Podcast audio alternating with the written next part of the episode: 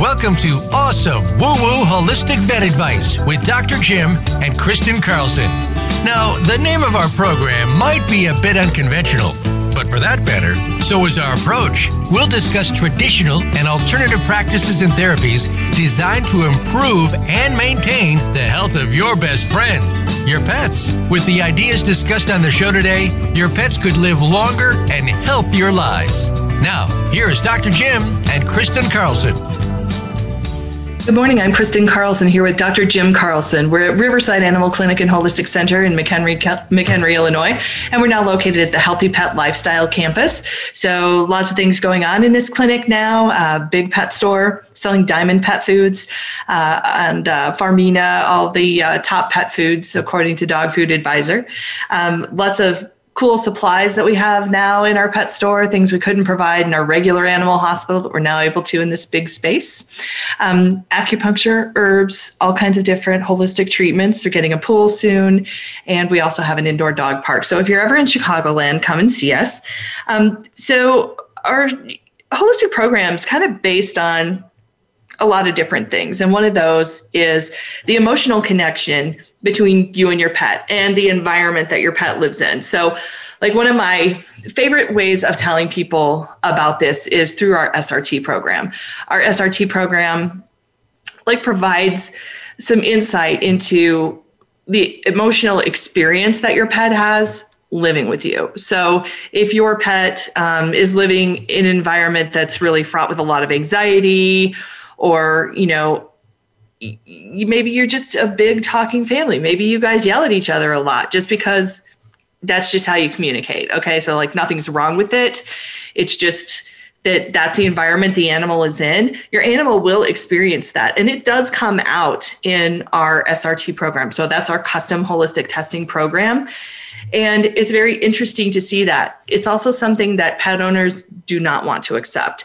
But I have like a few things. We have a lot of examples of this. So the first one is this is kind of before we knew how much a pet was affected mm-hmm. by um, an owner's emotional or a family's dynamic or communication pathways within the home. Mm-hmm.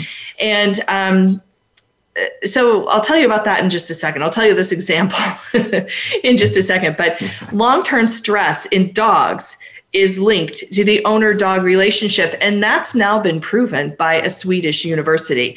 Um, this uh, study has come out in Science Daily. Uh, it was come, it just came out May 10th of 2021. It says the relationship a dog has with its owner is related to its stress level.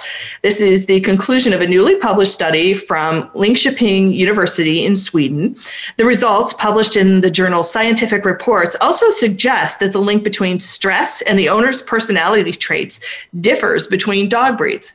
So you might have a dog in your house that's doing fine. It's not really affected so much by everything that's happening. Mm-hmm. And then you might have the next dog who like can't take it. Right, and the breed differences are are tremendous because uh, we're just having this conversation yesterday um, about our dog Brandy and how her initial uh, family. Um, she was more in a suburban mm-hmm. environment, uh, backyard environment. Um, they had a they had a family her. and they had yeah. a family tragedy. So they had a, yeah. a a terrible tragedy in their family. Brandy ended up eventually coming to live with us. She's a completely wired differently dog. She yeah. is also a border collie, so that makes her you know, just weird. Yeah, they, they love Border collies herd. are so I mean, crazy. We see her go out to the out on the farm there and go out to the horses, and she's stalking just in her natural habitat. Mm-hmm. Just how she would, and and if they can express themselves that way, they're much happier mentally. I think, mm-hmm. um, but also they're so instinctual. They have an in, instinct. Um, they we have intention. So the difference is is that you know in, instinct is they're going to be instinctual to the breed they are. So horse has instincts, cat has instincts, dogs have instincts. But um, and in an environment in which it's high sympathetic tone, where it's a very active family, uh, high energy, uh, like you said, maybe sometimes arguing it back and forth. We do have to play, pay conscious attention to how dogs respond to that because they mm-hmm. are picking up on the frequency, same way with cats. Mm-hmm. And um, high sympathetic tone has been shown to increase cortisone levels, uh, to reduce immune system response. Also, um, it can affect the GI tract, and it's, it's well documented on uh, high cortisone levels and decreased amount of digestion because it affects the GI oh, tract. Really? Can suppress mm. the hmm. thyroid. You know, um, also mm-hmm. suppress the immune system, which can lead to infection or inflammations. And sometimes when we get these chronic cases, we do have to pay attention to emotion mm-hmm. uh, because that's a big factor, especially with SRT. So, cortisol is actually what they measured in a bunch of different dogs. So, they collected hair from both the dogs and the owners, and they measured levels of cortisol, which is the most important stress hormone. And they were interested in whether there are differences between different dog breeds, and breeding, of course, obviously has led to genetic selection over time. The study included 18 dogs from breeds that have been bred for independent hunting. So you've got the Swedish Elkhound, the Norwegian Elkhound, and the Dachshund. Mm. And they also had some other different groups going on from like ancient breeds and that kind of thing, like the Shiba Inu, the Basenji, that kind of thing. So um, they had people complete questionnaires how's your lifestyle like how's that working all of that stuff. And the results showed that the owner's personality affected the stress level in hunting dogs but interestingly enough not in the ancient dogs. In addition the relationship between the dog and the owner affected the stress level of the dogs. This was the case for both types but the result was less marked for the ancient dogs.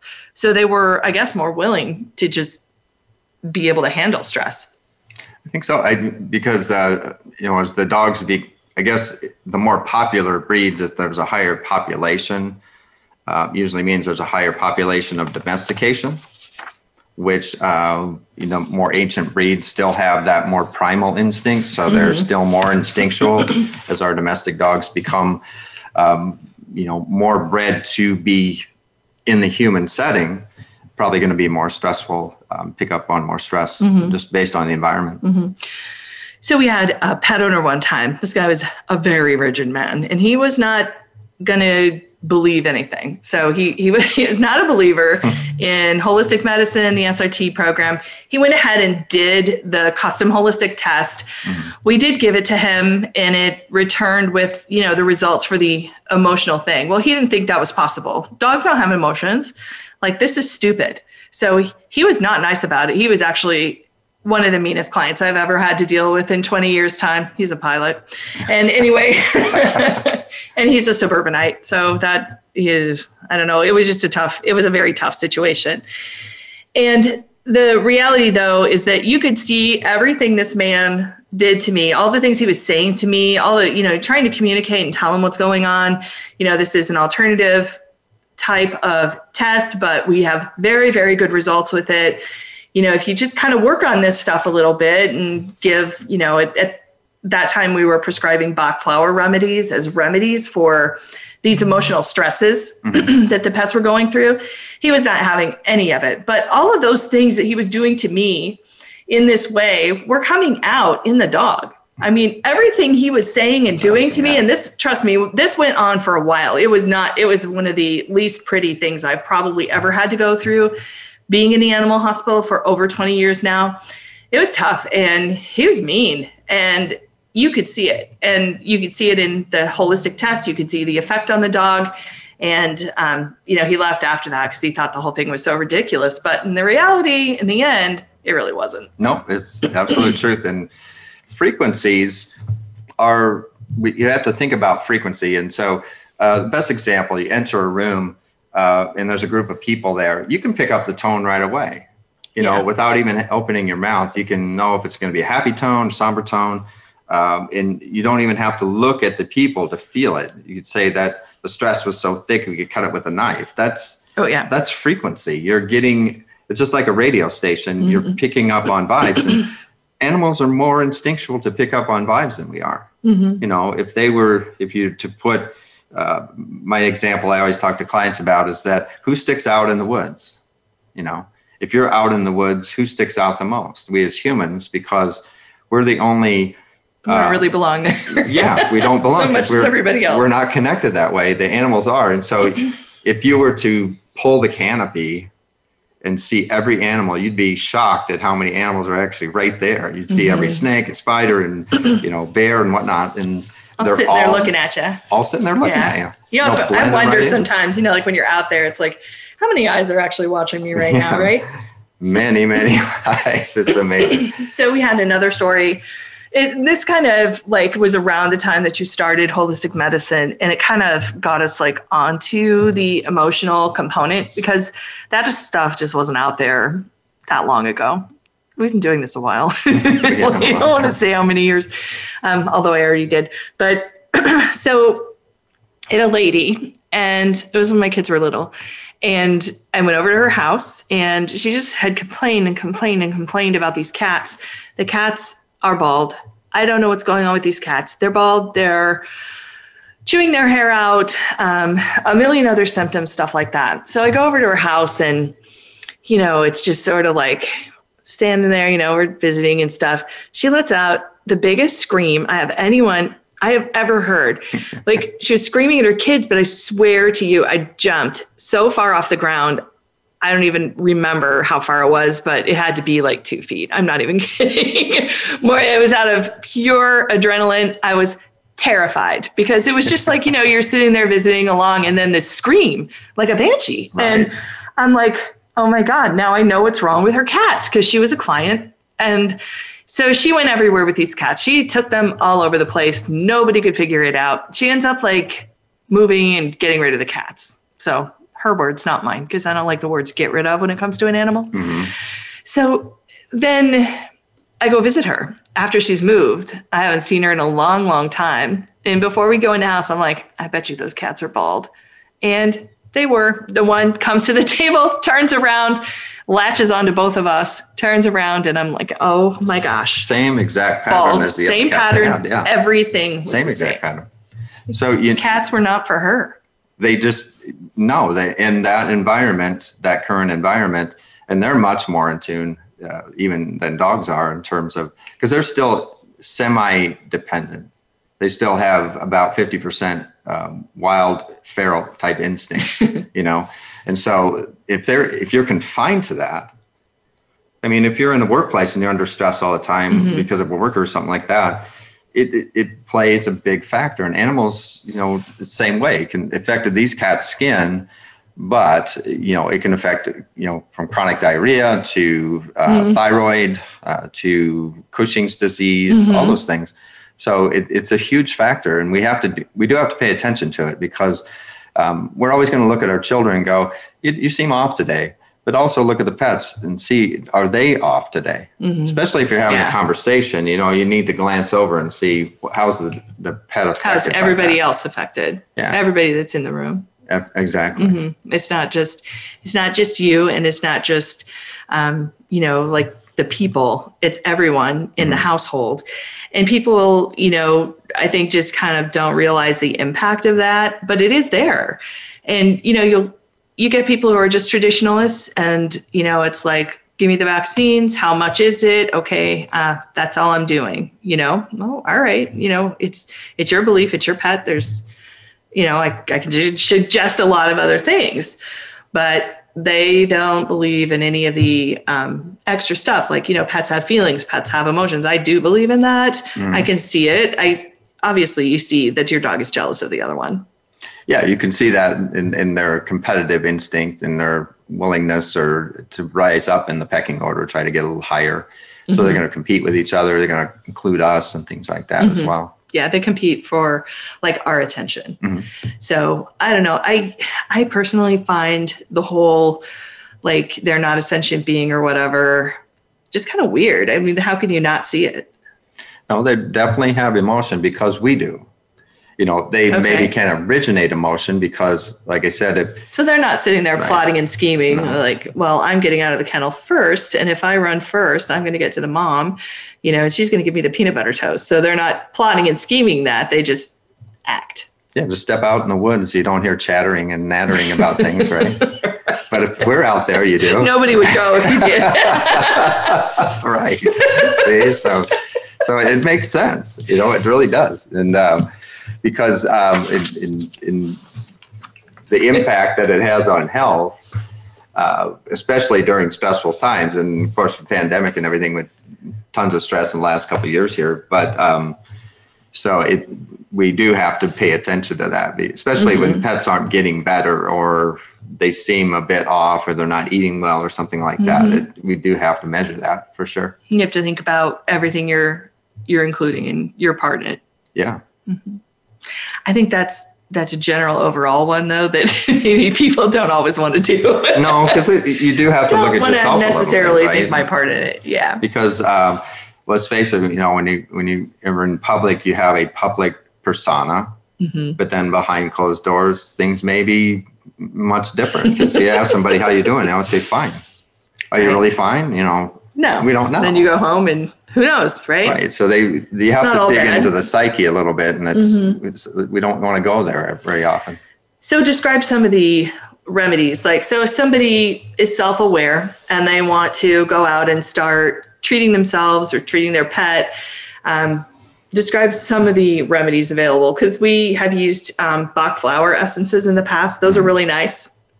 We usually send people to like um, a local health food store to pick those up.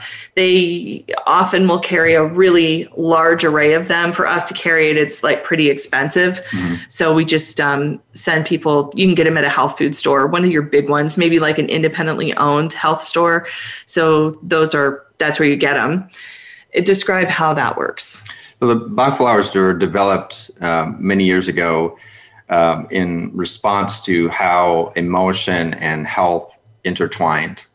So you can actually look at the Bach flower remedies and see the emotion that's behind that and choose how you're feeling today. And that's the remedy for that because it's right on the box. Mm-hmm, it's very cool. And the, the idea is that motion has a certain chemical factor in your body. Mm-hmm. And it's not that you shouldn't be emotional, it's just that during negative emotions, you have to treat that, or it could become a disease problem later on. Mm-hmm. So, are, are the top uh, homeopathic product uh, to use for emotional. So, this is homeopathy. This is homeopathy. Okay. Um, and herbal. Okay. Uh, but so, are, like a lot of people, um, when you go get it, it'll say like and you might have to Google some of the words because like people don't really use the word agrimony a lot, mm. but it happens a lot. So if you right. want to take your phone and a dictionary app with you, that would be good. Agrimony is one that you end up treating a lot. Mm. Very frequent treater of that particular thing. How does that show up on a custom holistic test?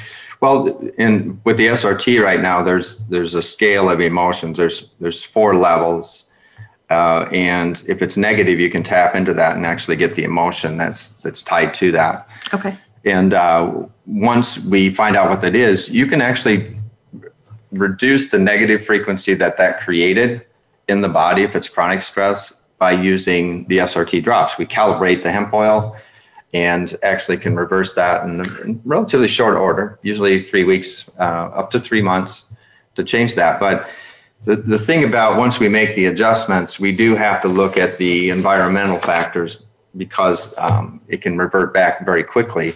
Uh, we do have to make adjustments in the environment. So, um, you know, going for walks or engaging the kitties if you have cats uh, with interactive play, um, especially if they're the only cat in the house, they do uh, like to have us involved um, in using a, a, little feather toy or a little mouse toy and things like that. So you do have to engage with them. Horses, same way. Horses can feel emotion much more so than even dogs and cats.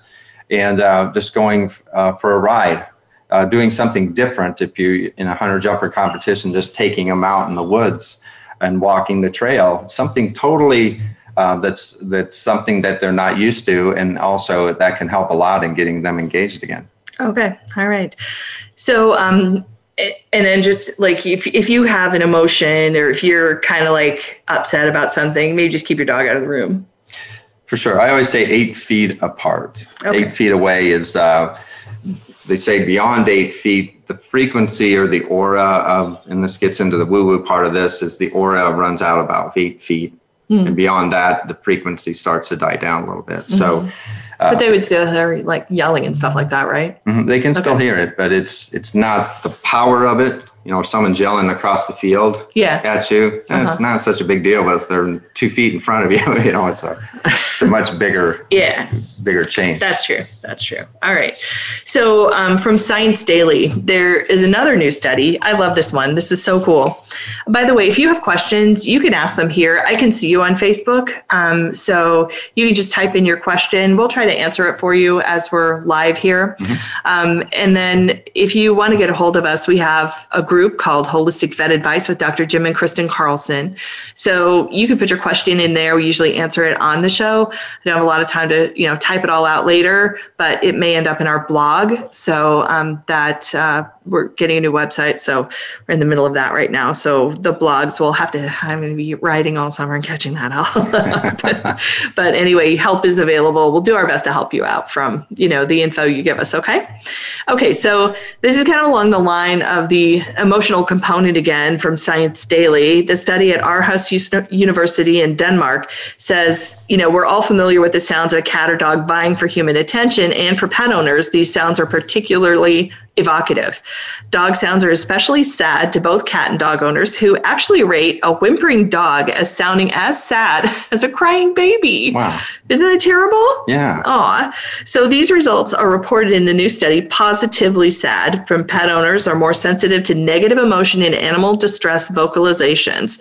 And um, this is by uh, Dr. Christine Parsons. Pet ownership is associated with greater sensitivity to pet distress sounds and may be part of the reason why we're willing to spend large amounts of time and resources on our domestic companions. Hmm. It might also explain why we find interacting with pets so rewarding and are emotionally impacted by both positive communication signals like purring and negative ones like meows or whines. Nobody likes to hear a baby whine. No, for sure. and and we're I think as as uh, as parents when you've had babies, um, you're more in tune to that because you have you know previous experience having been a child, and then your your grandparents and great grandparents experience and all of that. I think we feel like we have we know what to do when the baby's crying. But when our fur baby's crying, we feel somewhat helpless because we feel like that they're helpless. Yeah, you're not sure how to Not make sure it go away because Right. you're not sure what's going on with them. Right. That's the big predicament Don't that veterinarians that. face every day. Right. They can't talk to us. you Babies can't tell me what's wrong. you can kind of get the idea, the, the pattern, you know, Mhm. as they get older, obviously they'll start talking, but pets don't, they, they never speak to us in that way, you know, as, as speaking words. But uh, as we get used to them and their patterns and things like that, we, we feel more comfortable about helping them out. But still, they're, it's not instinctual for them to cry out. Mm-hmm. And when they do, it shocks us and go, wow, you know, what am I going to do? What's the problem? Where do I go? You know, how do I. What does solve she it? need now? Right. And we have a we have a con artist named Peekaboo. She actually is sitting here right now because I know she'll probably start meowing because she likes to get her way. But she meowed at me, so I fed her the other day. Then I I don't know. I went up outside or something, did some stuff for a couple hours, came back, and guess who fed her again? I'm like, did you take her away from her food earlier? And he's like, no, I fed her. And it's because, you know, we both wanted to take care of her when she cries because it's cute Right. you know, and you think, well, she's hungry. That's what it is. Yeah, she's arching up, flipping her tail. She's giving that little screechy meow. she has a screechy. Me- she just did a screechy meow. I don't know if you could hear it, but uh, she's here, so I'm sure she's going to be pulling her little little con artist kitty stunts on us. so um, the results suggest that dogs, more effectively than cats, communicate distress to humans, and that their pet ownership is linked to greater emotional sensitivity to these sounds.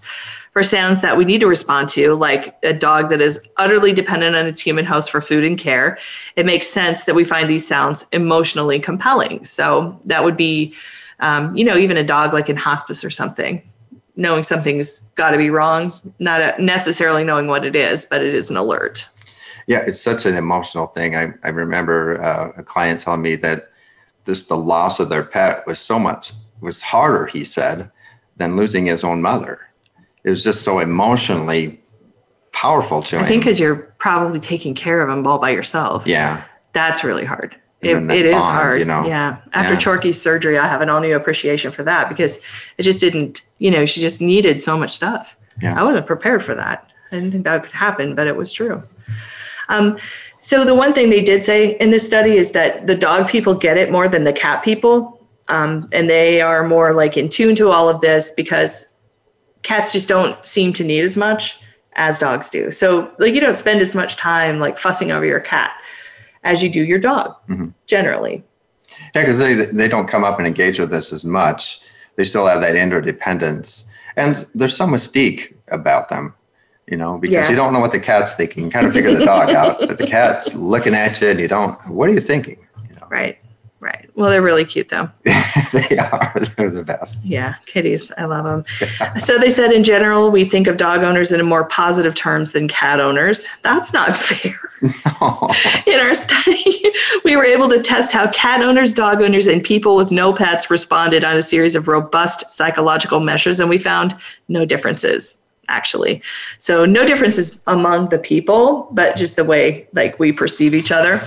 For symptoms of anxiety, depression, and self-reported experience in close relationships, we found no differences between adults with and without pets. We suggesting that cat or dog ownership is not necessarily associated with individual differences in psychological health, at least as tested here. So anything you want to say about, oh, that one's a cat person, I see it, you know, like or anything, anything like that, there really isn't a difference between no. owners. No, just a, an old stereotype. It is. Yeah. There's nothing, no fact to it at all.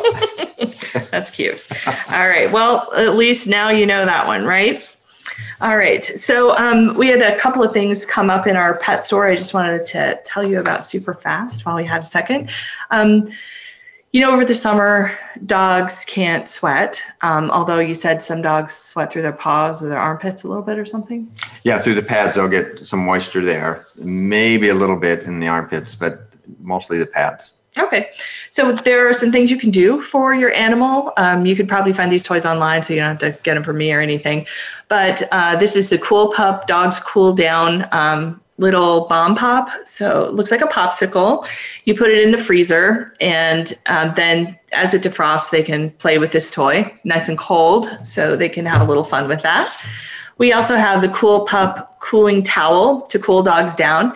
You might have seen these, and honestly, I don't think I've ever seen them at the dollar store because you know, you know, if you can save a little money, I got that. I got you. But this um, cooling towel, it's one of those things where you get it all wet and then you like put it over yourself or your dog and it helps um, you got to wring it all the way out and you just put it on and the evaporative cooling is what helps with this so this might be kind of nice it also provides a little bit of shade I've actually gotten a really big one one time, and I took it to a horse show for a black horse that we had, and um, he loved it. So he came out. It was smoking hot that day, and he came out, and I put that over his neck as he walked back to the barn, and he absolutely loved that. So kind of a kind of a good thing to help cool down.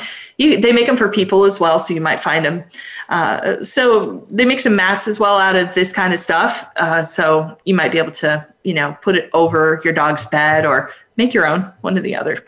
Um, and then we also have the swim towel, and this is um, keeps your dog clean and dry after a swim or a bath. I think it's super absorbent. It's twelve ninety nine. So the swim towel uh, by Dogs Outdoor Gear is kind of a nice product to have. Obviously, we're having a swimming pool in here, so we'll probably have 800 of these towels to try to keep up with um, the laundry situation around here after that.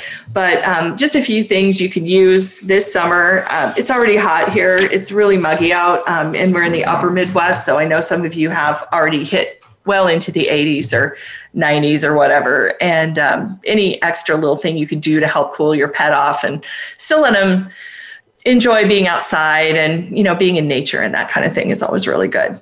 So we're going to take a break. Um, you can also join us on our facebook group which is holistic vet advice with dr jim and kristen carlson. So sign up for that while we take this little break and we'll see you in just a minute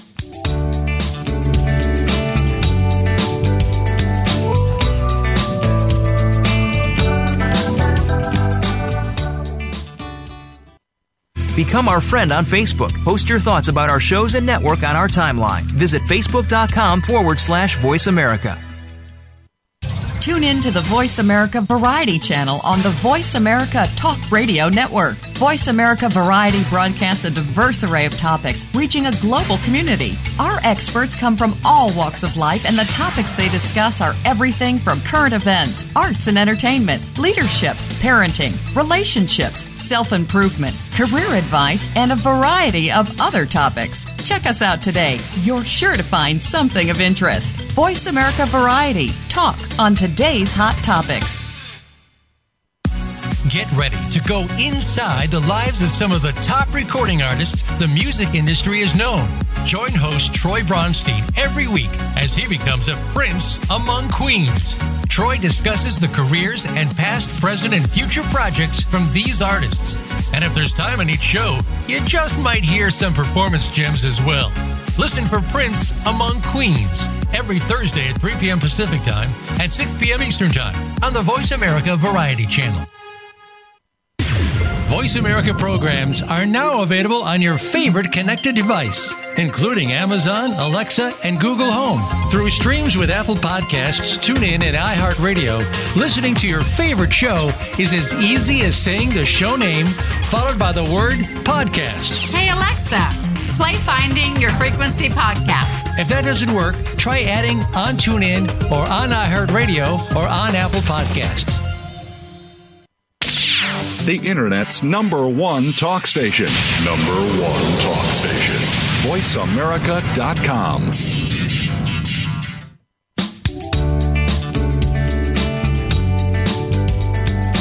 You are listening to awesome woo woo holistic vet advice. To reach the program today, please call 1 866 472 5788. That's 1 866 472 5788. You may also send an email to holisticvetadvice at gmail.com. Now back to this week's program. Hi, I'm Kristen Carlson here with Dr. Jim Carlson. We're at Riverside Animal Clinic and Holistic Center in McHenry, Illinois, just outside of Chicago. Um, so, today, uh, how many of you guys have a cat that has chronic kidney disease? It's a huge problem, and about 30% of the cats over the age of 15 have chronic kidney disease. There's some promising new cell based technology that is uh, being researched over at, uh, I believe, Wake Forest University. So, it's the use of cell based molecules to treat kidney fibrosis, which may be a promising approach. So, why do all these cats end up with chronic kidney disease? Really, the, the, they're, they're a high protein based diet. And through the years, that the kidney filters start to wear out, but also, as I mentioned, fibrosis. It's just like the liver starts to fibrose, the lungs start to fibrose. Uh, unfortunately, the kidneys start to fibrose, and then you lose kidney function, especially to get rid of a, a a potent toxin called urea, which is a byproduct from the protein degradation in food. And so cats are uh, on a higher protein based diet. So over the years, I think it has some effect, but at the same time, cats need protein. But uh, the fibrosing is what ultimately creates uh, the problem. And it sounds like uh, with an intrarenal injection, we may be oh. able to help. You mean you have to restore. give a shot in the kidney? It sounds like it. Oh. That sounds painful. With recombinant human uh, chemokine, CXCL12, supposed to stimulate new cells. Well, I guess the result might be good, though. Yeah. Yeah. Yeah. Especially to give them some relief. If if they're overall, you know, and, and the cool thing, uh, but is the cats can respond better if they have kidney disease than dogs. Unfortunately. Oh, really? Um, so they they seem. So to, cats do better. They do better when you treat it, but dogs don't. Right, because they, hmm. they can respond to hydration better. Um, you know, they can respond to the, uh, the, the type of supplements that we use. Okay. Um, they seem to do better with it. Um, and this may be something, especially at early renal issues. Uh-huh. That oh, could that be, could that could prevent it from happening at all. Help because oh, okay. we got early detection with the SDMA test and um, the urine protein to creatinine ratio, which we can pick up before the blood work shows anything. Mm-hmm. We used to just rely on blood work. But uh, if you have kidney issues based on blood work, it means 80% of the kidneys is not working. Ew. So the good thing, you got 20% that still works really well and they can, can produce super nephrons, but we That's definitely crazy. want to keep those. I yeah. didn't know that. 80%, mm. yeah. That's a lot. They're putting together a clinical pilot study in the US. So someone somewhere, I guess, is probably going to be able to start using this, at least in this study, and see how it goes. I mean, if you were going to give an injection intrarenally. So that's into the kidney. Like, would you sedate them so they didn't feel that? Or would that be more painful than some other kind of injection or something? Definitely would probably have to sedate, but there's some risk obviously when you To got the sedation, because Right. if they're old, you know, that, that doesn't help. For sure. And but you can do an ultrasound guided injection. Okay. So you can use the ultrasound to inject it. Um, I'm assuming that they would have, you could probably consider local um, anesthesia in the spine uh, to act as a deadening agent, but um, that, we'll leave that one up to the experts. I don't think I'll try that one. no, I think that sounds like something you go to a specialty center Oh, for sure, yeah. For sure. There is also um, the FDA has approved its first intratumoral injection to treat non-metastatic mast cell tumors in dogs. Um, the you you might start seeing some ads or something somewhere for this new product called Stelfonta. We actually had a case that you kind of considered this Stelfonta with. So tell us about your case. Well, this is an interesting case. Uh, it was a patient that was uh, a canine that was 15 and a half years old. Okay. uh, started to develop a tumor on its leg, and and it had been there for some time, but it started to activate. Okay. And uh, the owner said that it looks like it's getting an abrasion over the top of the skin. Was it like a bump? It, yeah, it was about the size of a large marble, Okay. uh, and, and I'd say more golf ball as it went along. And uh, we discussed um, injections, we discussed surgery. Um, the owner felt that, and we agreed that at 15 and a half, uh, it would be risky and dangerous to try to remove it.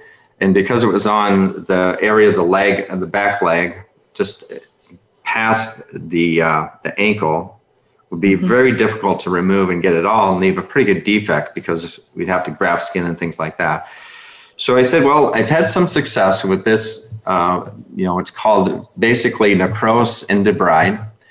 Uh, using a product, either Stasis Breaker or Max's Formula. In this case, we use Max's Formula because it was a it was a soft. This is an herbal, um, compounded herbal, and it's Chinese based from traditional Chinese medicine. Mm-hmm. So both the herbs that he used, both the things he just mentioned, are um, you know compounded herbals. Mm-hmm. Keep going. And What's? What, thank you.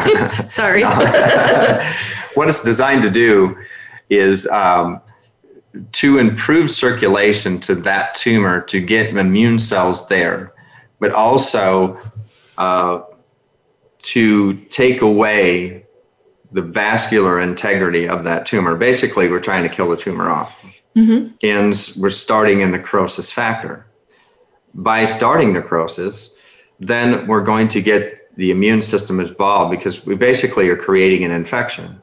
Because a tumor is not infected. If it becomes infected itself, basically immune system can't get there and it doesn't really care. Mm-hmm. You know. But if we can stimulate that, and then we started wrapping the leg. Now, debriding it is basically you're using absorptive gauze to pull debris off because this thing is going to start to leak and uh, start to break down. And uh, once we got infection to start, and basically pull a wrap off and you smell something pretty funky, we know infection is set in. So now we go to the antibiotic. I use sulfadoxime and I use prednisone. And between that and the Max's formula, uh, we started in March and just got a picture from the owner here yesterday and it's completely healed. oh, really? It's got a scar, you know, where that was, but that's Is healed up. It, if it was a tumor, is that still in there? Well, there can still be some tumor cells, but um, now the immune system understands it and causes what they call natural cell death.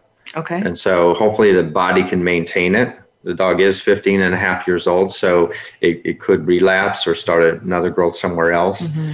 But um, So it- at 15 and a half, the owner just didn't want to put this dog through anything that was, um, you know, like injections or surgery or, you know, and the surgery was going to be rough anyway. Um, so it's just an owner's choice looking for something alternative that you can do. So, you know, that, you know, it's not for everybody, but it was for this pet. It's not the first time you've done it. You've done these before. Um, and they've been pretty successful. Yeah, they have, and, and the owner has to be motivated. Obviously, you're changing wraps every day, and she was. You know, she said, "I'll I'll do this. I'll change the wraps." You know, and you know sends pictures of the progress that we're making and things like that. As long as the patient's comfortable, and she was. And uh, she was eating and playful, and that was the other reason we decided to do something because she said otherwise she's a normal acting 15 and a half year old. I mean, even puppy like most of the time. So good energy. So that's that motivates us to try. But Stelfonta is a product that can stimulate necrosis by injection. Okay. Non metastatic skin based cutaneous mast cell tumors. Yeah. So tell us, like, like what is metastatic? I mean, so it's not like going into the bone or something?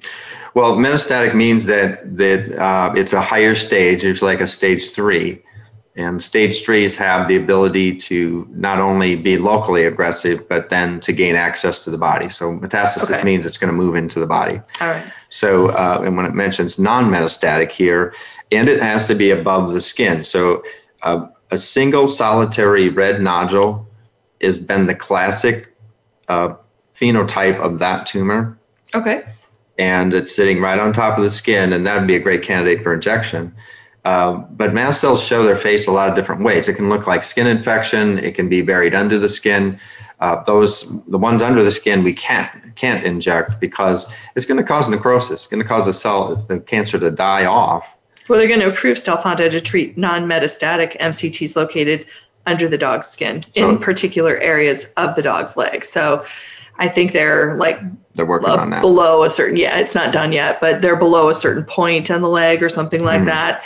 And um, directly injected into the MCT intratumoral injection.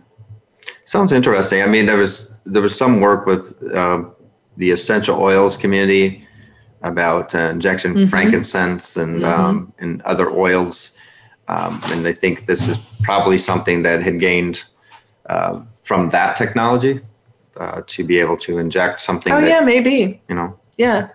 Go right in there and Yeah. take care of it.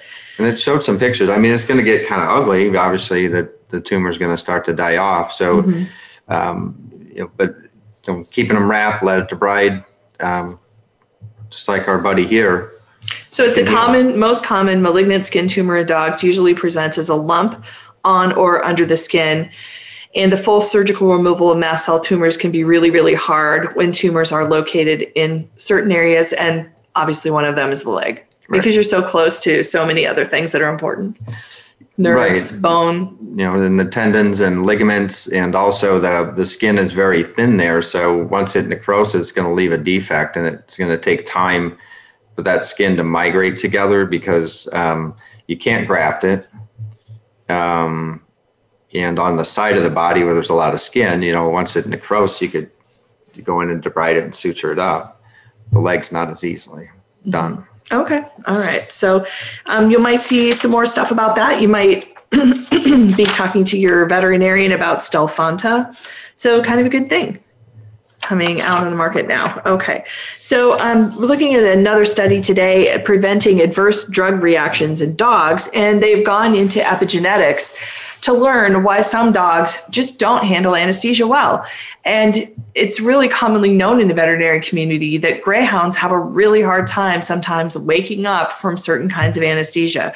Um, and it's because they have discovered this unknown, previously unknown genetic mutation at Washington State University's College of Veterinary Medicine. It's called CYB2 B11, and it's the enzyme that breaks down drugs like anesthetic drugs. So those can be ketamine, um, propofol, uh, that kind of thing. And not surprisingly, the mutation was also found in several other dog breeds that kind of look like the greyhound. So the Borzoi, the Italian greyhound, the Whippet, and the Scottish deerhound, which I didn't realize that could be related to a greyhound. Okay. So the research team extended their study then and they decided is that really all are these just limited to greyhounds you know should we be checking other breeds should we be thinking about this a little bit more and it turns out yes they did 60 other breeds and still found cyp2b11 in a lot of other breeds. And surprisingly, it was um, Labrador retrievers and golden retrievers that might struggle to break down the commonly used anesthetics. Commonly used anesthetics mean um, midazolam, ketamine, propofol. So those are the the big three. They're very often used in surgery, usually as um, a pre-agent. So you're giving kind of like a dose to make things calm down, and then um, you can finally intubate and then hook up your patient to gas anesthesia. So um, the gas anesthesias are isoflurane or sevoflurane, which is probably more commonly used now. It's used in most pediatric cases, like literally like all of them. So human cases. And um, so it works really, really well on dogs and they wake up very quickly. Um, so these kind of like pre-agents are a big issue and one you hadn't even, you know, you didn't really know about without the study of genetics. Right, for sure. Because it in in mutation, if we can early detect as part of the natural pre-anesthetic protocol, uh, can really help us out a lot in adjusting our anesthetic protocol to be conducive to be able to manage surgery again, or you know, it may be an issue where we can't even do surgery. Mm-hmm. You know. Um, so it's it's surprised them too. Um, this was actually sponsored by the American Kennel Club. Um, one in 50 golden retrievers has this lacking enzyme, and one in 300 Labrador retrievers may have low amounts of CYP2B11, according to the American Kennel Club. So um, this is um, something that they initially thought was just isolated. This is an isolated thing. It's only happening in greyhounds. There's no problem. But I mean, do you see a future of drug protocol changes now that we don't know, or should you? Maybe see a future in adding this test to your pre-anesthetic workup? I see it as a pre-anesthetic workup because it would be really valuable to know ahead of time, especially on high risk cases if they're if they had a genetic mutation to go along with a high risk. Uh, but any case, I think you know would be hugely beneficial. Yeah, you definitely that. want to know that. So if they did um, test positive for this, how does that change your protocol? Well, we like for anesthesia, the pre-anesthesia, that kind of thing. Well, if they have it in there, and we can pinpoint the drugs that are associated with it, if it's going to be just midazolam, propofol, and, and ketamine, mm-hmm. uh, then we can consider using lighter premeds. Mm-hmm. Um, the one thing which I don't like to do, it's called crash induction, which is just masking them with sevo mm-hmm. because they're wide awake and then they're you mask them uh, and then they're anesthetized. It's the pre med is so much better because it's going to relax them. It's a it starts the pain relief going. Uh, they're just so much more relaxed uh, mm-hmm. to be induced and then intubated. Mm-hmm. Um, cats respond better to it uh, than dogs do, uh, and I don't use it. You know, I use the pre and pre meds, but it'd be huge to know ahead of time and adjust our protocol. Mm-hmm. It looks like they're going to try to create a simple cheek swab test that could be used by dog owners and their veterinarians to detect the mutation and determine an individual dog's sensitivity to the problematic anesthetic drugs. So, um, I think once that's out, I'm on board with I think that. That's great. I think you should carry that in the animal hospital actually to make sure everything's good. That's awesome because it I always felt that if we can do more uh, with DNA testing and they, maybe even gene therapy uh, to be able to, you know, maybe remove that from the system is, is always been of interest. I think it's the next frontier in veterinary medicine to help us out. Mm-hmm. Oh, sure. Yeah. I mean, think of all the things we can discover. I mean, there's so many different dog breeds. Yeah. I mean, just just dogs in general, you know, and then all the things we can discover, and then the combinations of dogs and mutts and everything. It's going to be really cool. Yeah. Yeah. It, I can't wait. So many different ones. It's, mm-hmm. it, it, that's something about veterinary medicine. When you step into the room, I'm always curious who's in there. You know, what do they look mm-hmm. like? It's always fun. Mm-hmm. Yeah, it's fun. And then you're going to learn a whole lot more uh, right, coming sure. that way too. Uh, the other um, big genetic study they've done is um, I, isolating the gene that um, causes like heartworm medications to not agree with some dogs. So we always mm-hmm. kind of knew the collie type dogs didn't do well with um, traditional heartworm medication, mm. which is ivermectin. Ivermectin. So your traditional every um, month type situation that you give. So they would have to go to a different kind of medication. So anyway, so that's also a cool genetic study that's been going on too. So, um, veterinary veterinary staff of the world is sharing your stress during the pandemic. We've been sharing it here, trust me. That's for sure. when you're struggling, it helps to know you're not alone, according to the American Animal Hospital Association. As much as your hospital staff has struggled with the challenge of practicing good veterinary veterinary medicine during the worldwide pandemic, vet staff around the world have been struggling with many of the same issues. That's among the findings of a new survey on ethically challenging situations faced by veterinary staff around the world during COVID. Researchers from the University of Sydney in Australia developed the online mixed methods survey to determine the frequency, stressfulness, and types of experiencings that experiences that were emotionally challenging by veterinarians, technicians, and other veterinary staff since the advent of the global 19 or the global COVID-19 pandemic in March of 2020. So the authors write that the COVID 19 pandemic has been described as a creeping crisis with unidentified endpoints, no clear path to exit from the restrictions, although that's kind of changed a little bit this week. Mm-hmm. And uh, could you grab that? Uh, kind of changed a little bit this week and um, causing challenges that are much harder to manage than those generated by acute crises. They're more sharply delineated in time. So something like, you know, a, a disastrous uh, weather event or something like that. Mm-hmm. It's likely, therefore, that veterinary team members may experience different and perhaps even totally unique ethical challenging situations associated with varying degrees of stress at different time points in the pandemic. And researchers analyzed responses from 540 veterinary team members. And it's important that as a profession, we look carefully at moral stress. So, the moral stress they're talking about are things like challenging decisions about how to proceed when clients have limited finances. That's just a conversation we I, I don't know. I think I'm pretty used to that. We're mm-hmm. pretty used to that because we've right. had that conversation every day with people. So mm-hmm. that's not to me. We kind of work that out. Yeah, I th- you know through the I mean, years, it's hard. We, it's hard. We understand it. We understand it, and we do that every day. So that one to me is, you know, maybe it's a little worse in some areas than others conflict between personal well-being and professional role. Absolutely. Right. So like we ended up with a situation yesterday of someone who's just having such a hard time and hard day and you know they get into sometimes clients get into things like where nothing's right. You're never going to do anything right. It's this is awful. This mm-hmm. is the worst place i've ever been. You know nothing's changed you know yeah. but you know, there's crying, there's, you know, yelling, there's stuff like that. And you, know, you end up having to, unfortunately, call the police and have them never come back, get a trespassing order against them. Had to do it yesterday. Hate to do it, but, you know, the staff takes that home. They're so upset by it. I mean, it was upsetting to everyone. I think somebody in this building has cried every day this week due to people coming in and taking out their stress on everyone else. Right, because they you know, I, I, I coach the staff that usually if somebody's angry, they've been angry either most of the day or well before they the came month, in here, right? Or because we don't know their their personal issues.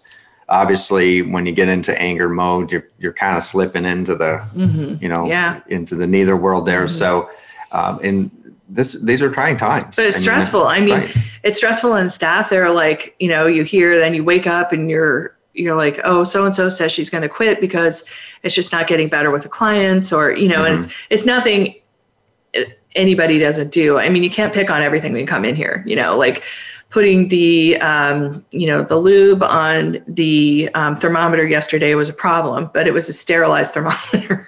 Right. you know, well, it touched it, and it's like okay. I, you know, it's just like the level of of dealing with it is just so so very difficult. So if you're watching out there, um, you know that one's for you. So it's it's just like going into any other business, though. But for some reason, I think you know I don't think they'd pull those stunts maybe in a human hospital. They try, but there's security. There's yeah. no security here. You know, right. but it's something it's something that animal hospitals may need to think about a little bit. It's professional conduct on both ends of the, the table, mm-hmm. you know, both sides of the table. And uh, because obviously we all get stressed. Um, in just that situation, you know, having a sterilized thermometer, but just touching the lube, where do you think that thermometer is going.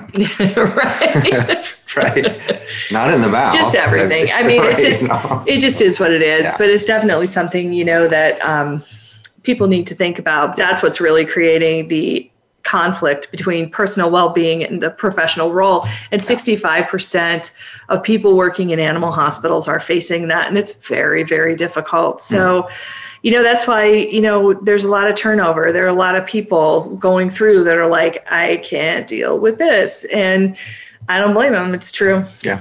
it's all true. The other thing they said is the conflict between the interests of clients and the interests of their animals. So, one more, you know, kind of like putting you in the role of having to make decisions or, you know, maybe even um, euthanizing an animal that you you don't want to do. You know, like the the, the client wants it done, but you can't, you know, ethically do it. So. Those standards. Anyway, well, that's enough for today. We got to go, but I uh, hope you have a great week and see you soon. Bye bye.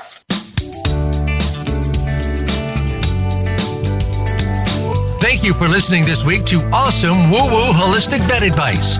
Please join your host, Dr. Jim and Kristen Carlson, again next Thursday morning at 8 a.m. Pacific Time and 11 a.m. Eastern Time on the Voice America Variety Channel. Now go make some time with your best friend.